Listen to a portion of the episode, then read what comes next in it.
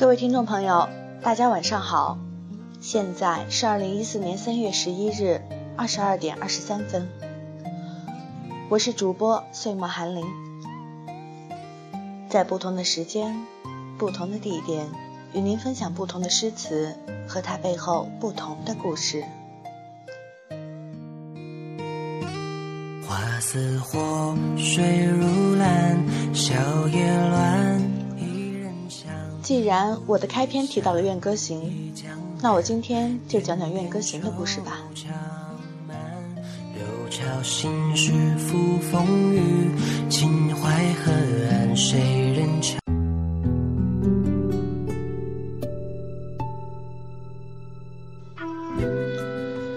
《怨歌行》又叫做《团扇歌》，讲的是汉成帝妃班婕妤。一个史书上著名的优雅贤德的女子，名门闺秀，在成帝初年入宫，因美而贤，深获殊宠。有一次，成帝想与她同年出游，他言道：“贤圣之君皆有名臣在侧，三代末主乃有婢女，退而不敢奉诏。那是君王爱恋正浓的时候。”因赞他贤，后宫亦逢应他，传为美谈。仿佛他就是那楚庄王的樊姬，李世民的长孙贤后。他也自得，以为深承君恩，又不没家训，是如此的相得益彰。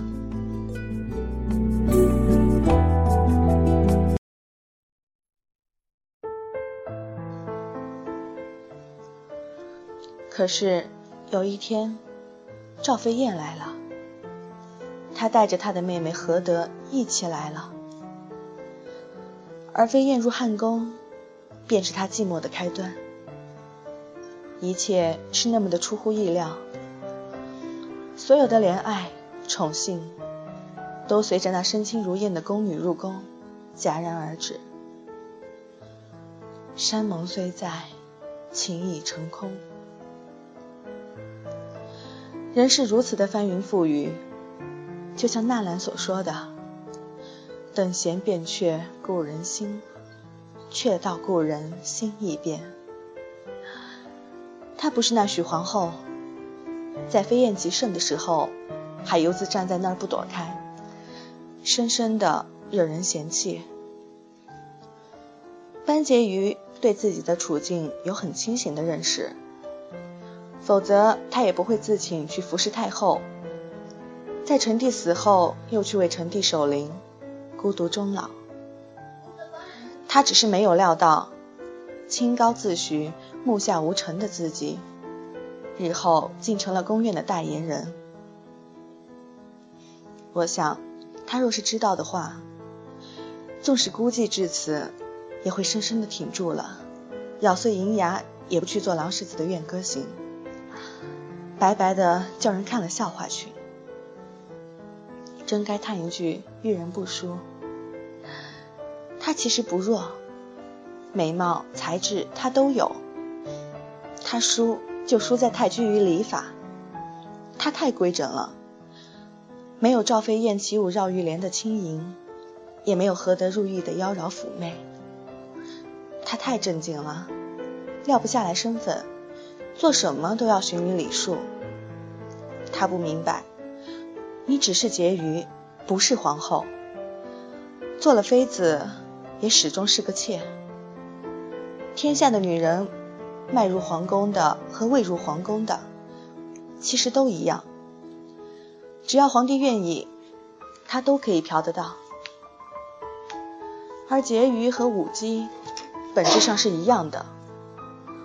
不过是换了个名称而已，有什么好讲究的？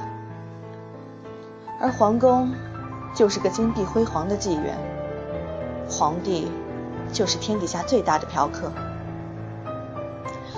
这些男人们啊，皇朝天下也只不过是嫖客相争。而赵飞燕和何德这一双姐妹，是倾国的尤物。生来就是要招惹男人的。陈帝说过：“武当老死在何德的温柔乡里。果不其然，有一天，他爱的男人终于死了，死在了另一个女人的身上。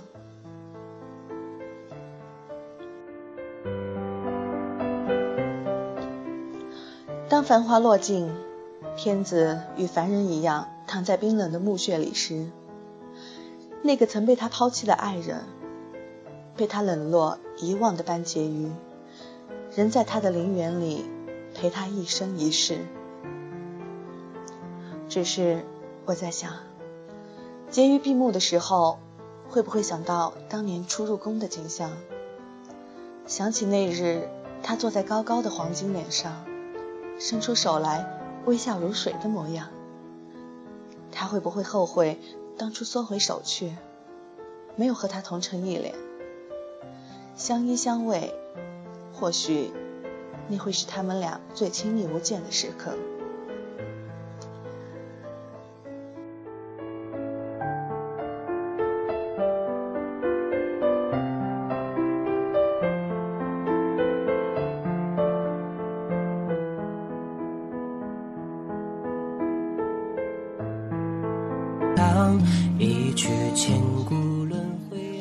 好了，今天的故事到这里就结束了。亲爱的听众朋友，你还在吗？如果你喜欢我的声音，喜欢这些故事，那请锁定荔枝 FM 八九三五零，韩林期待着您的到来，希望能与你下期再会。一曲春秋百转，恰似冬水春又暖。泊舟向万里江，坐看世事冷暖。翻开历史的画卷，安静的沧桑。不知道各位听众朋友到了现在还在不在？在这儿呢，我给大家补上一句话。是临时想到的。自古以来都说，妻不如妾，妾不如妓，妓不如偷，偷不如偷不着。嗯，好的，结束了，再见。